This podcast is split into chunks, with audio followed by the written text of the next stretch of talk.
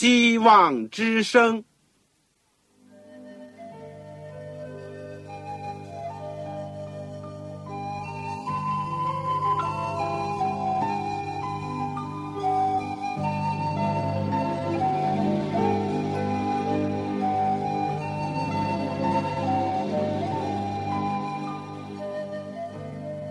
各位听众朋友，各位弟兄姐妹，欢迎您收听信徒培训这个节目。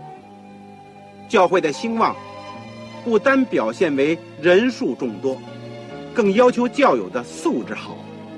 为了使教会真正达到人丁兴旺，有灵性健壮，希望之声特别为广大的信徒制作了信徒培训这个节目，满足主内同工同道的需要。信徒培训由黄牧师主讲，将有多种课程推出，欢迎弟兄姐妹们踊跃参加。下面我们就把节目时间交给黄牧师。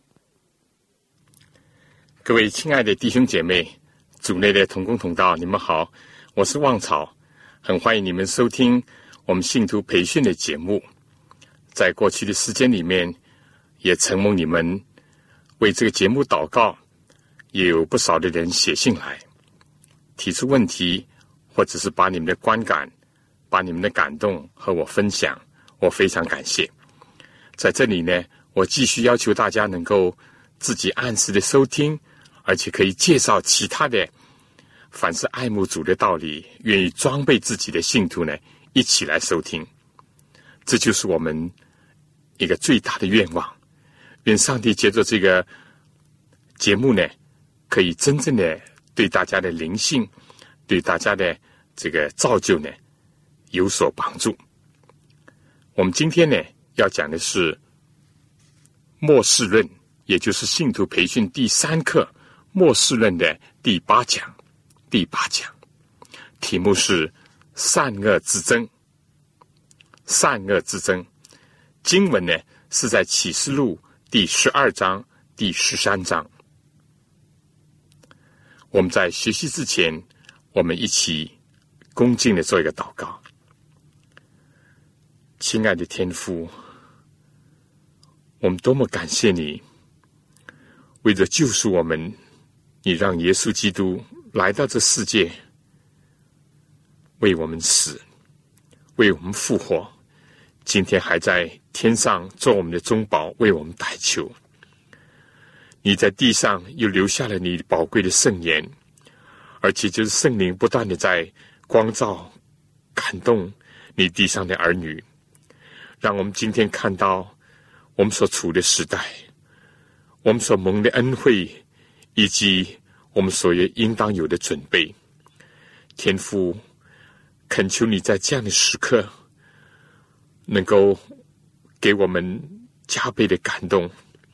给我们加倍的圣灵的光照，以致我们能够看到历代以来的善恶的斗争，以及就在我们面前将要掀起的最后一幕的善恶的斗争。求主光照我们，赐恩给我们。我们这样的短短的祈求，感恩是奉靠主耶稣基督的圣名。阿门。先知但以里呢，和使徒约翰两个人生活的时期相隔有六百年之久。一个生活在巴比伦，另外一个呢，生活在罗马世界所统治下的犹太。一个在王宫里面呢度过他的岁月。而约翰呢，却是被发配到荒凉的巴姆海岛上去的一个老人。但以理呢，是被迫与祖国和亲人分离；约翰呢，也相反，他被茫茫的大海所包围，与当时的教会可以说是隔绝。两个人呢，都非常的高寿。都活到将近一百岁，他们俩呢，也都是独生，同盟一个圣灵的感动，得见同一位荣耀的主。繁华安逸的宫廷的生活，并没有掩盖住先知但以里属灵的眼光。同样的，艰难困苦磨练的生涯，也没有使使徒约翰消沉。他们都亲眼看到了伟大的意象，在他们的笔下，构成了整个世界、教会，甚至于人类。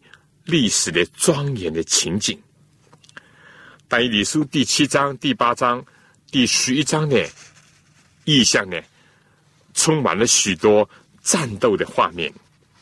第十、十一章，加伯列指示但以理说，要把正确书上的事情指示他，而这些事呢，正是论到打征战。第十章第一节、第二十一节这样讲。而这些征战呢，告诉人们，在世界上呢，种种的冲突以及斗争的幕后呢，有基督和撒旦和他的魔君的一种征战。同样的，使徒约翰在启示录第十二章、十三章，也就是我们今天所学习的篇幅，或者是在这以后的几章里面呢。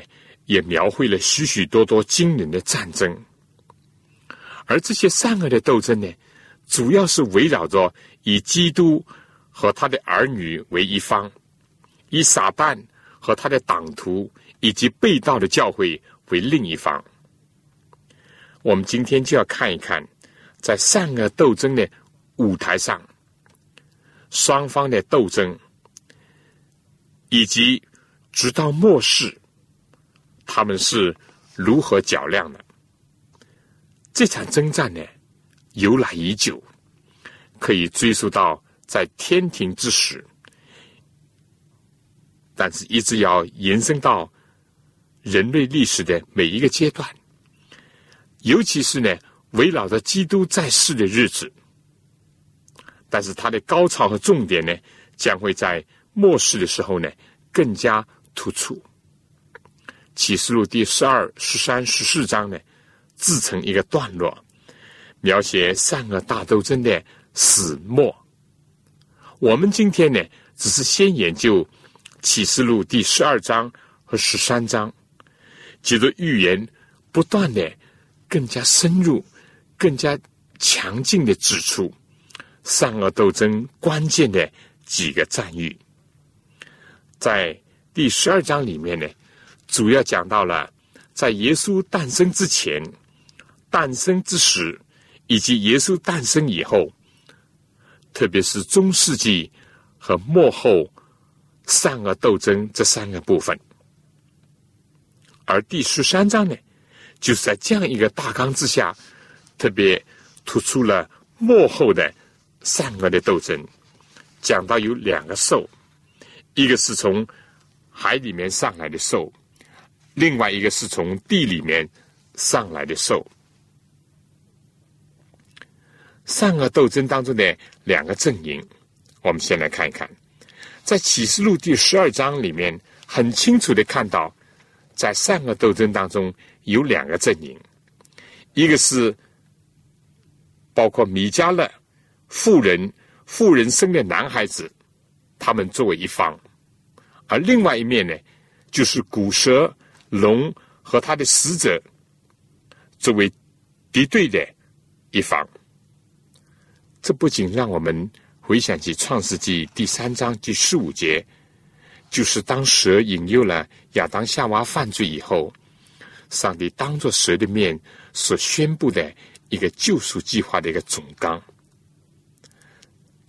这里说：“我又要叫你，就是蛇和女人彼此为仇。”你的后裔和女人的后裔也彼此为仇，女人的后裔要伤你的头，你要伤她的脚跟。启示录第十二章虽然也追叙了往事，就是米迦勒和他的使者和龙以及他的党徒所有的征战，但主要的重点呢，是论述到妇人和他所生的男孩和蛇。以及跟从蛇的人之间的一种征战。我们现在来看看这两大阵营的一个阵容。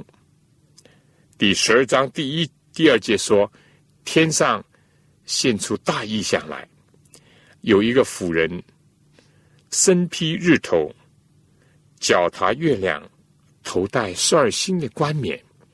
她怀了孕，在生产的艰难中疼痛呼叫。第三节呢，讲到是敌对的阵营就出现了，天上又显出异象来。有一条大红龙，七头狮角，七头上带着七个冠冕，它的尾巴拖拉着天上星辰的三分之一，摔在地上。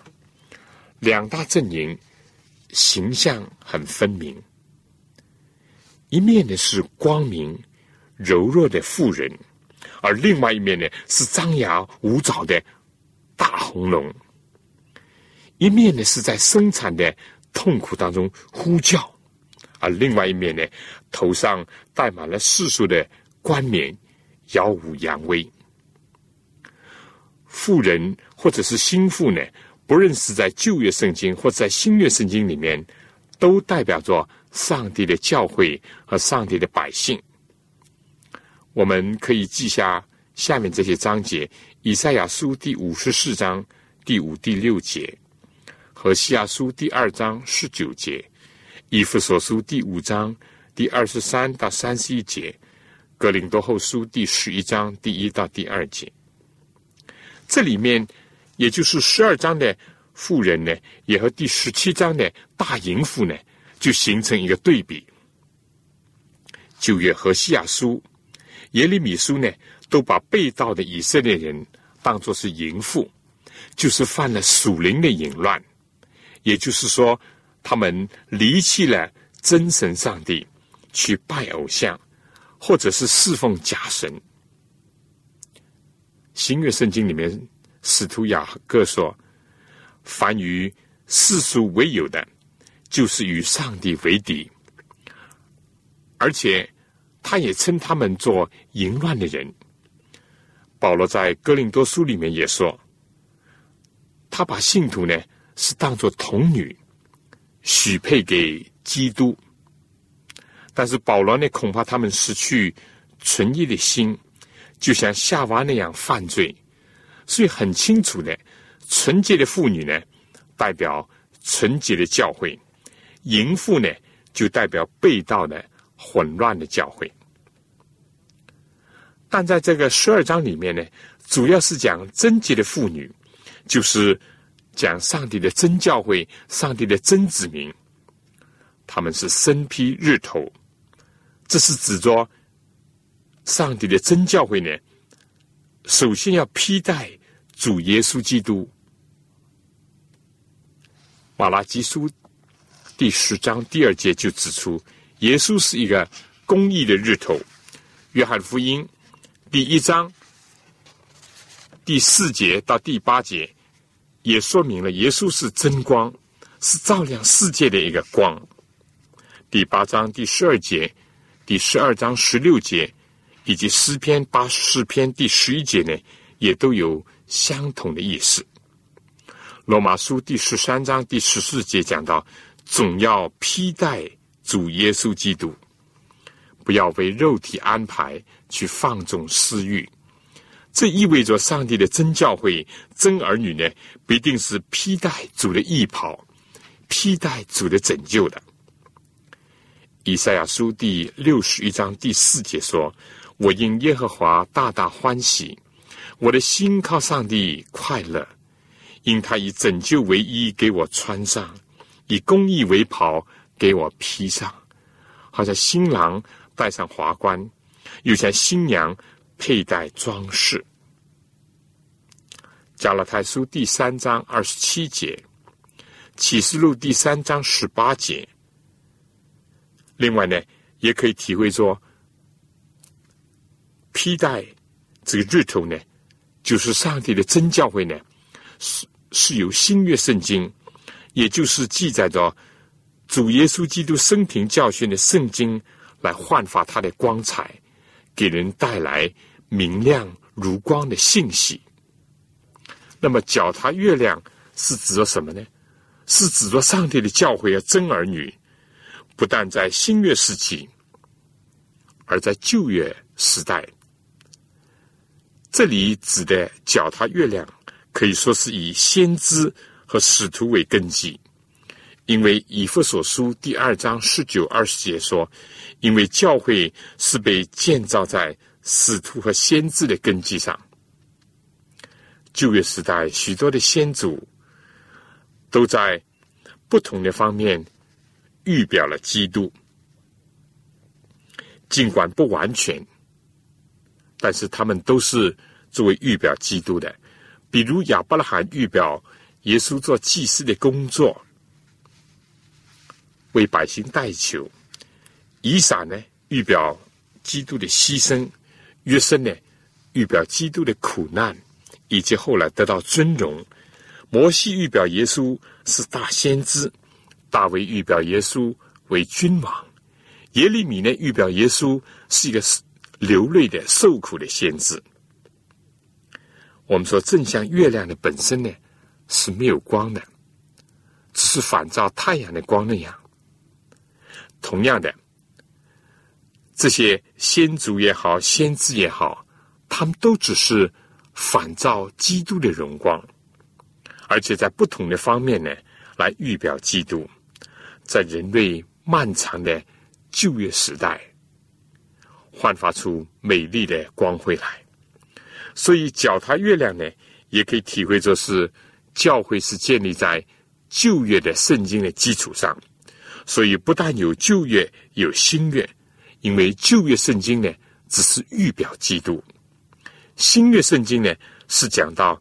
历史当中的基督，两者呢都是为基督做见证的，也就是为那个真光做见证的。那么，怎么讲呢？启示录第一章第二十节讲到，心是代表教会的使者，教会的领袖。但以理书第十二章第三节说，智慧人必发光，如天上的光。那是多人归义的，必发光如星，直到永永远远。这在原文和许多的翻译本呢，都翻译作头上戴着十二星的冠冕。但这里的冠冕是指着得胜的冠冕，不是王冠，也就是那象征着世俗权力尊荣的王冠，不是的，这是一种得胜的桂冠。我们可以闭上眼睛，想象这幅美丽的情景：一位温柔、纯洁的妇女，她身上披着日头的荣光，脚上踩着美丽的月亮，头上星星在闪闪发光，不论白日黑夜，都是那么的光明纯洁。真教会。上帝的儿女呢，必须以基督为中心，必须要高举他，而且必须要接受他的意义，必须要相信他的拯救。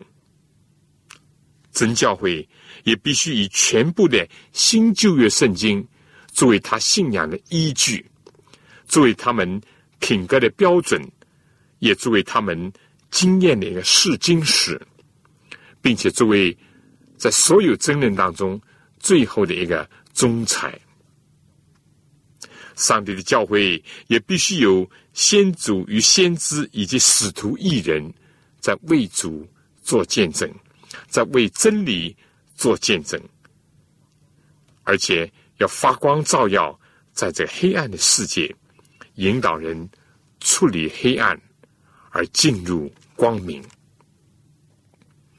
这就是启示录十二章第一、第二节讲到的这个贞洁的妇人所预表的含义。那么，在我们讲第二个内容，那么龙怎么呢？在启示录第十二章第九节说，大龙就是那古蛇，这让人想起。伊甸园那一幕，古蛇实际上名叫魔鬼，又叫撒旦。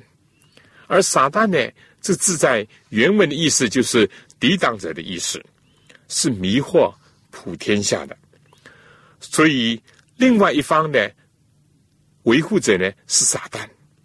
而圣经呢，又形容它是一条大红龙。以赛亚书说：“你的罪虽朱红如血。”所以，这是一个罪恶的实体。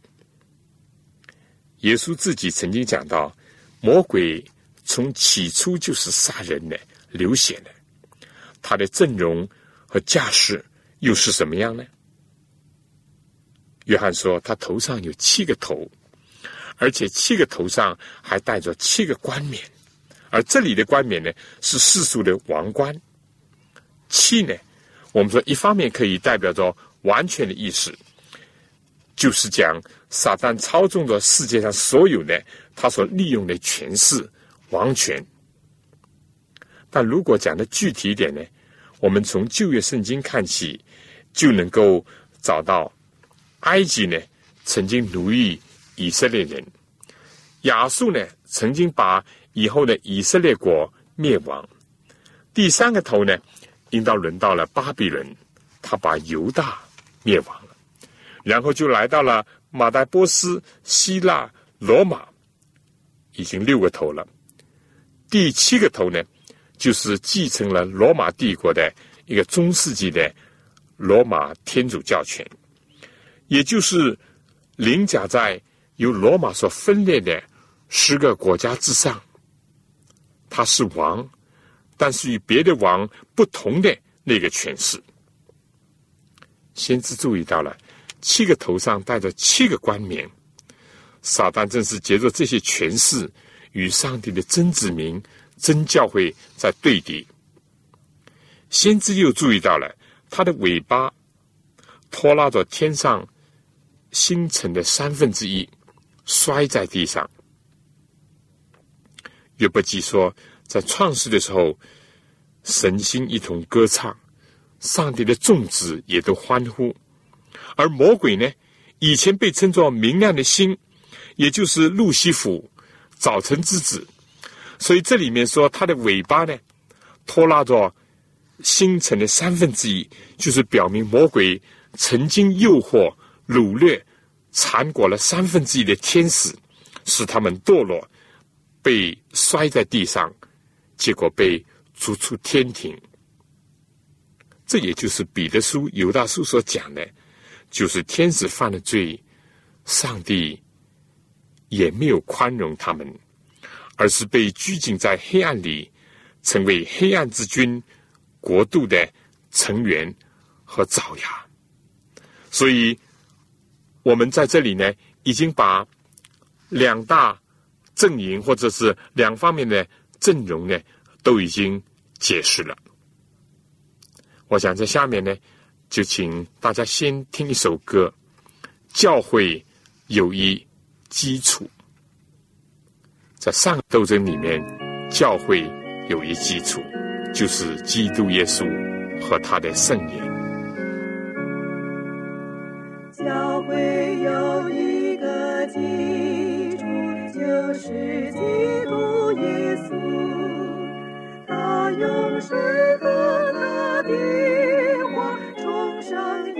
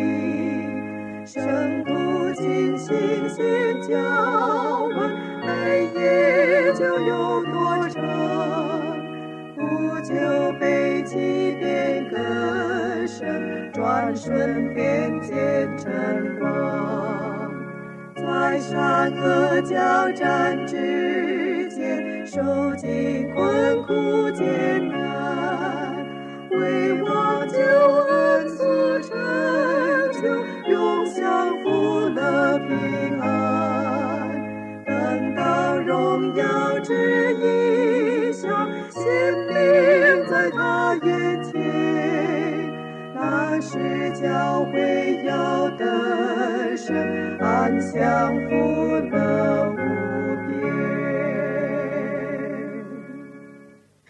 好，我们讲了这个善恶斗争的两大阵营以后，那么当时的情况是怎么样呢？圣经说，妇人怀了孕，在生产的艰难当中呢，疼痛呼叫，而龙呢，就站在那将要生产的妇人面前，等他生产之后呢，要吞吃他的孩子。这是第一个战役之前的一个前奏。我们知道，自从上帝在伊甸园里面发布了这个善恶斗争的纲要，或者是讲出了他的前景以后呢，亚当和夏娃呢，只知道自己的犯罪以及所产生的后果。正在失望的时候呢，由于上帝这个应许，就点燃起他们的希望之火，所以他们就等待着。上帝所应许的后裔，就是女人的后裔要来到，所以他们第一个孩子该隐呢，就是得着的意思。他们多么希望他们第一个儿子就是该隐呢，就是所应许的女人的后裔，希望他来伤蛇的头，要来解救他们，重新把他们带回到被逐出的伊甸园去呢。但他们失望了。一直到第二个儿子亚伯出世以后，他们就看到亚伯在各方面呢都敬畏上帝，都表现出纯洁的品格的时候呢，却又被该隐杀了，结果使他们更加的失望和痛苦。历代以来，上帝的儿女一直在等啊等，等候弥赛亚，等候救主的来临。是上帝的应许，已经在他们的心中隐匿起了这个希望。在时间的推移当中，尤其是在不断的受到逼迫、苦害、失望的时候呢，正好像是妇女怀孕、临近产期、疼痛呼叫，但是还没有生出孩子的时候的光景那样。可是撒旦的架势呢？就是等在妇人面前监视着上帝的儿女，而且准备吞吃他。撒旦接着该隐杀了亚伯，其实他是首先用罪恶杀了该隐。而在以色列人在埃及为奴的时候呢，法老王又想杀害一切的希伯来人的男婴，他想把女人所生的男孩子呢也杀在其中。上帝应许亚伯拉罕，将来万国要因他的后裔，特别指出，就是因着基督而蒙福。但撒旦呢，用罪恶再一次的掳掠了以扫，又想用他的手呢去杀害雅各。在以色列的十二个支派当中呢，撒旦利用流变犯淫乱。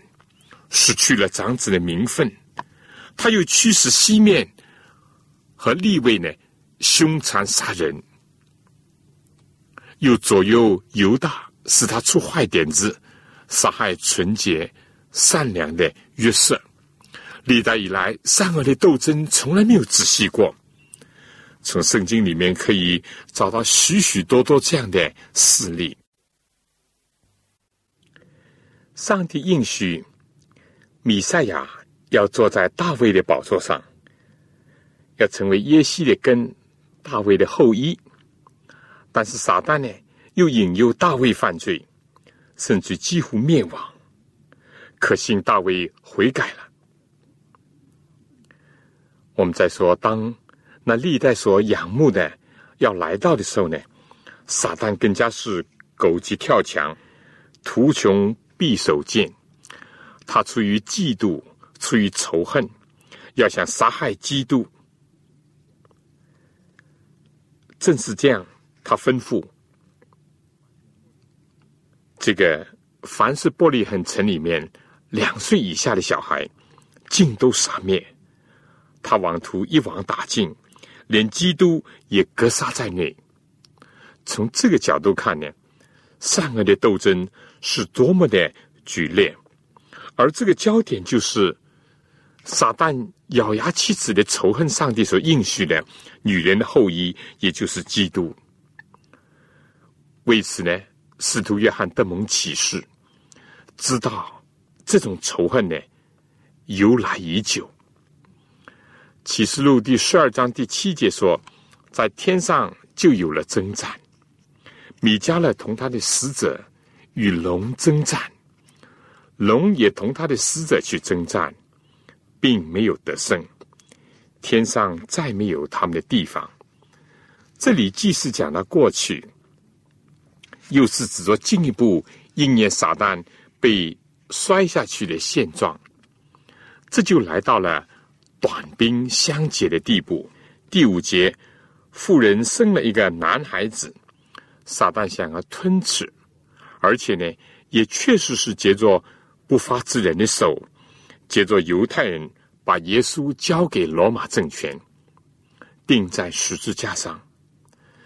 正在撒旦自认为成功得胜的时候呢，谁知自己却遭到了致命的一击。他的头被打伤，虽然基督的脚跟呢被咬伤。第五节呢继续的论述到，这个男孩子是将来要用铁杖管辖万国的。管辖原文呢是牧养万国。圣经又说，他的孩子被提到上帝宝座那里去。基督是死了，但第三天呢复活了，而且以后升天。跟上帝同坐宝座，将来还要再来，来牧养万国，用他能力的铁杖呢，来粉碎一切抵挡的势力，但用他慈木的杖来牧养万民。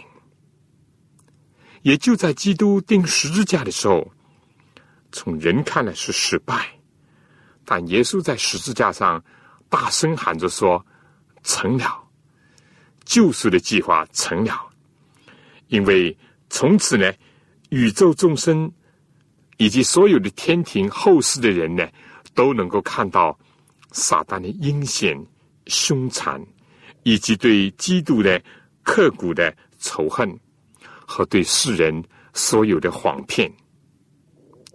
根据约伯记的记载，撒旦虽然被赶出了天庭。但是他还能够到天上去控告神的儿女。不过到这个时候为止，也就是到基督被钉十字架的时候呢，撒旦被彻底的摔到地上，不能再到天上去控告上帝的百姓，控告上帝的儿女，更加不要说控告基督了。第九节后半句说，他被摔在地上，他的死者。也一同被摔下去。在这同时，第十节说：“我上帝的救恩、能力、国度，并他基督的权柄，现在都来到了。因为那在我们上帝面前昼夜控告我们弟兄的，已经被摔下去了。耶稣的脚跟受了伤，但蛇的头却受了致命的一击。”耶稣被挂在十字架上，但是撒旦呢就被摔倒在地上。撒旦在天上一度控告上帝的儿女，起初是控告基督，来到地上以后，他又接着许多人做假见证，接着文色法利赛人来控告基督。但谁知道他自己却落在上帝的审判之下，非但被起诉，而且。受到审判，还要等候着去受刑。当他既不能逼迫富人的孩子，因为他已经被提到天上，而他自己却被摔在地下，那么他是否死心了呢？不，他一不做二不休。第一个战役他是失败了，他就来进行第二个战役。第十三节说：“龙见自己摔在地上，就逼迫那生男孩子的妇人。于是有大鹰的两个翅膀赐给妇人，叫他能飞到旷野，到自己的地方躲避那蛇。他在那里被养活一载、二载、半载。”第六节说：“妇人就逃到旷野。”在那里有上帝给他预备的地方，是他被养活一千二百六十天，三年半，也就是一千二百六十天。这个时日呢，我们以前在但以理书当中呢，也已经提到了。非但是撒旦接着罗马帝国，在初世纪的时候，残酷的迫害新生的基督教。尤其是到了中古时期，他借着所谓的教会来迫害上帝的真教会，也就是说，借着罗马天主教来迫害上帝的儿女。正像耶稣所讲，所谓仇敌呢，就是自己家里的人，而且这假弟兄呢，就成为上帝儿女的最狠毒的敌人。在中国黑暗时期当中，许许多多基督徒为了坚持相信全部的圣经，为了传扬圣经、阅读圣经而被处死。中世纪的时候，有许多人为了坚持因信称义，更高举基督而受苦受害。从公元五百三十八年。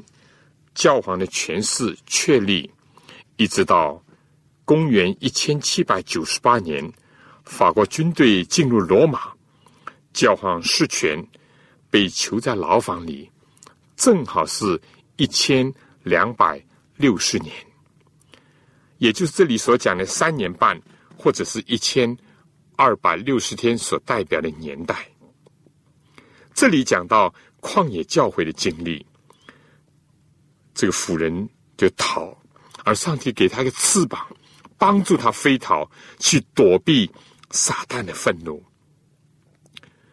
而在那里呢，上帝为真教会预备了一个旷野，也就是说，在人看来是穷乡僻野，但上帝的真儿女呢，却认为是自己的地方。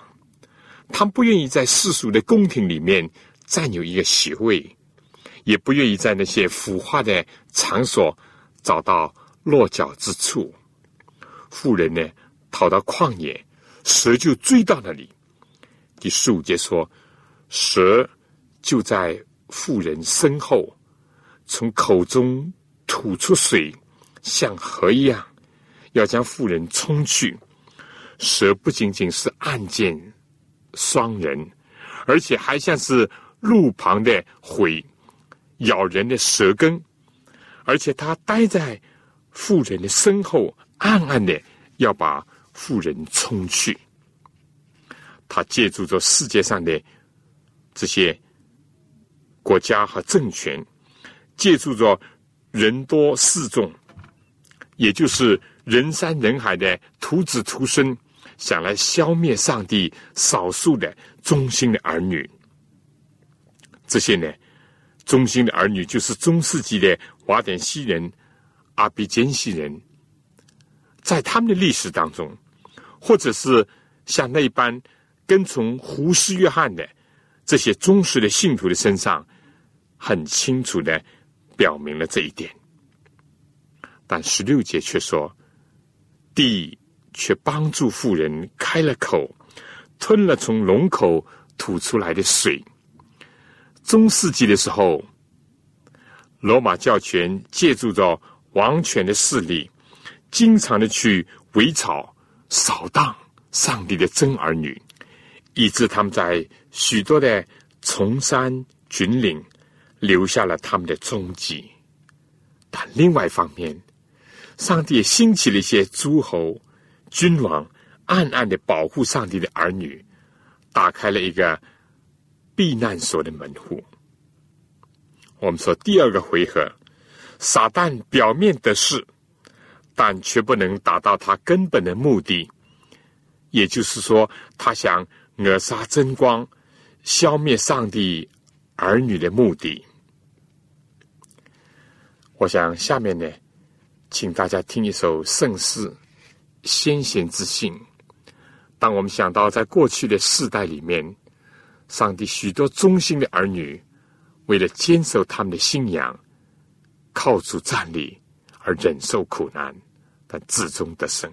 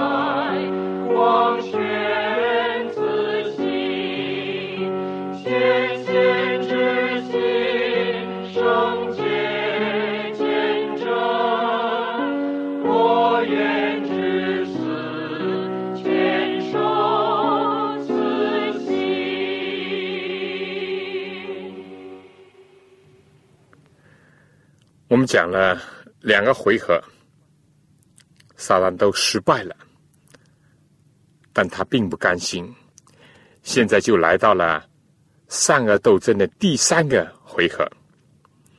第十七节说：“龙向妇人发怒，去与他其余的儿女征战。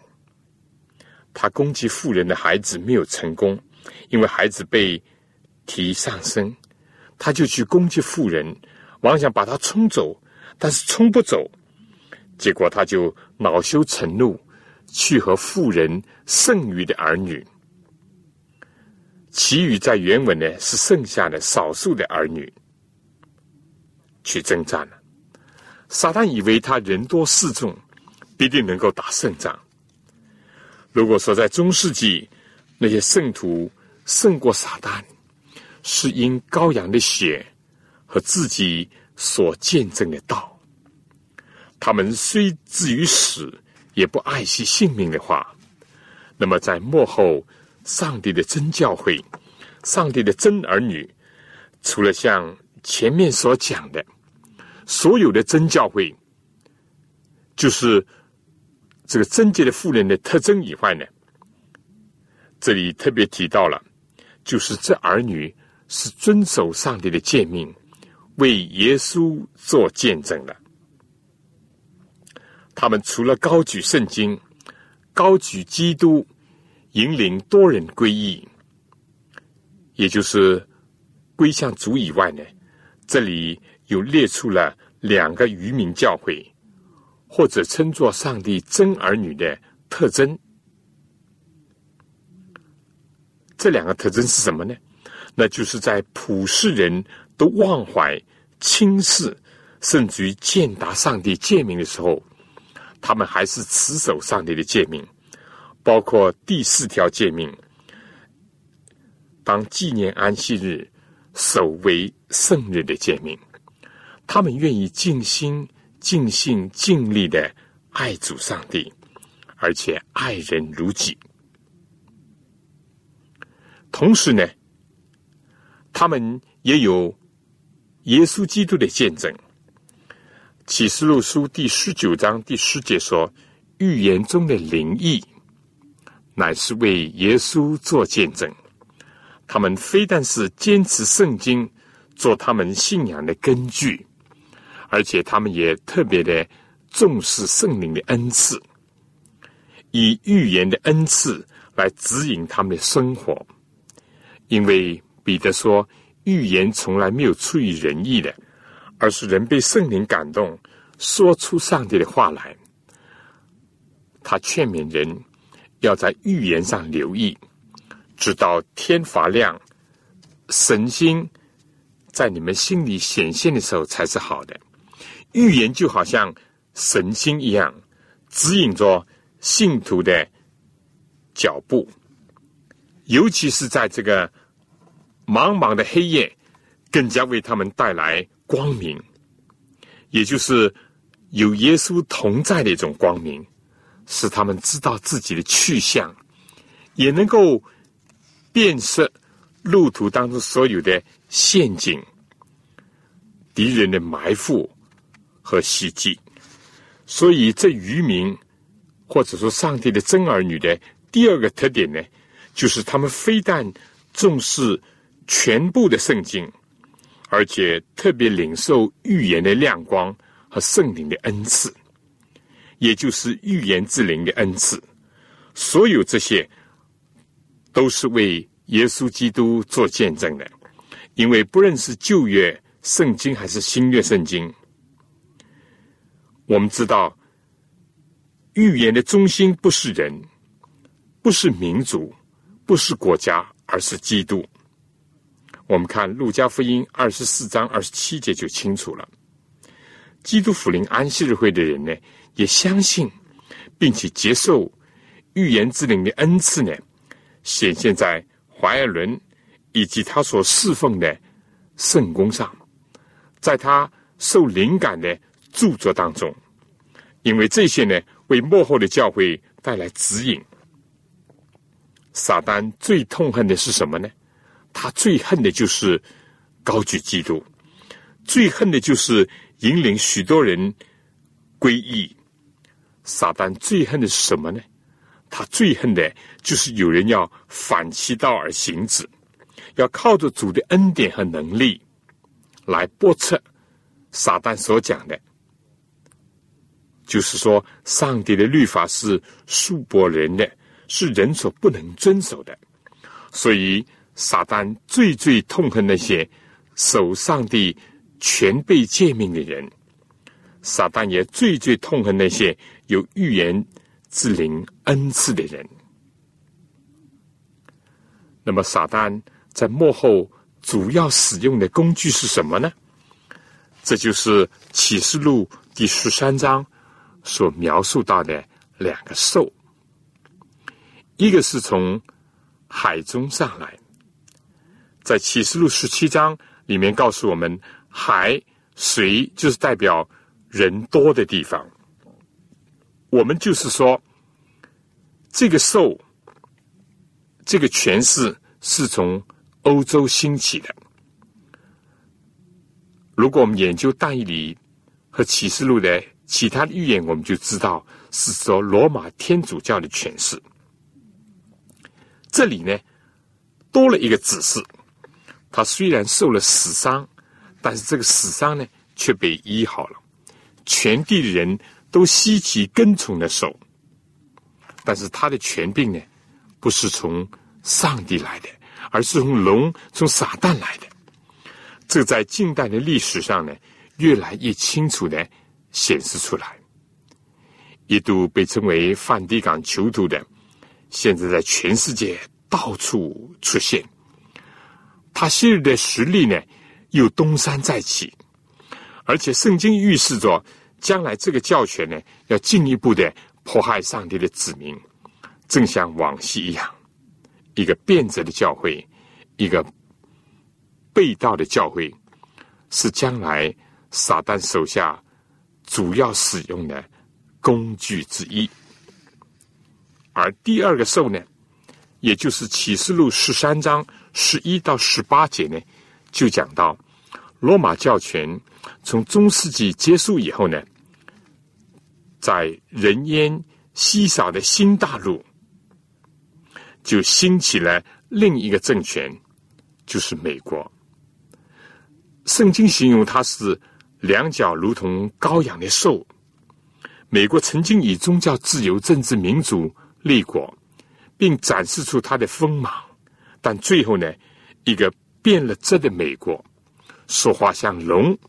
要成为魔鬼撒旦另一个迫害上帝真子民的工具，而且圣经预示呢，这两个兽要彼此联合，成为一个政教合一的权势，和上帝的真教会真儿女做最后的决一死战。他们会发布各种限制人宗教信仰自由的条例。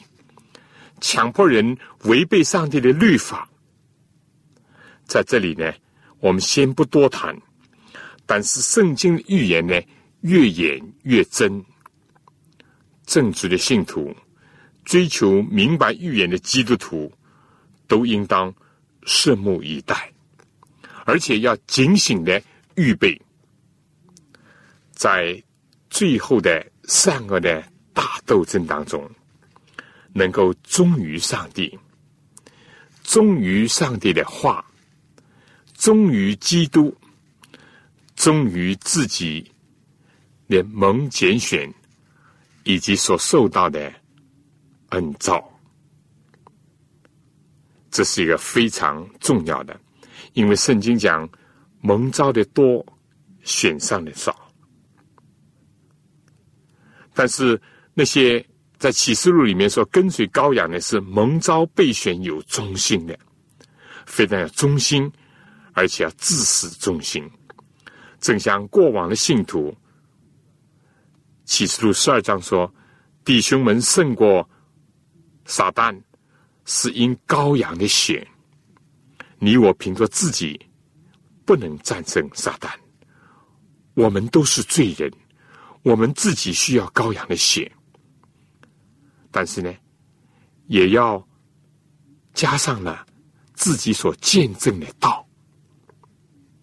单单会背圣经，单单会讲圣经，单单读圣经固然是好，但不够。必须你要见证上帝的道，在你的言行，在你的生活里面见证上帝的道。非但这样，而且圣经讲，他们虽然至于死。也不爱惜性命，甚至有的时候要用自己的生命去为主做见证。所以我们说，耶稣也这样的发出呼召说：“谁是忠心有见识的仆人，为主人所派，管理家里人，按时分粮呢？忠心是一个前提。今天我们非但要蒙召。”备选有忠心，而且要至死忠心，这样才能够得胜撒旦。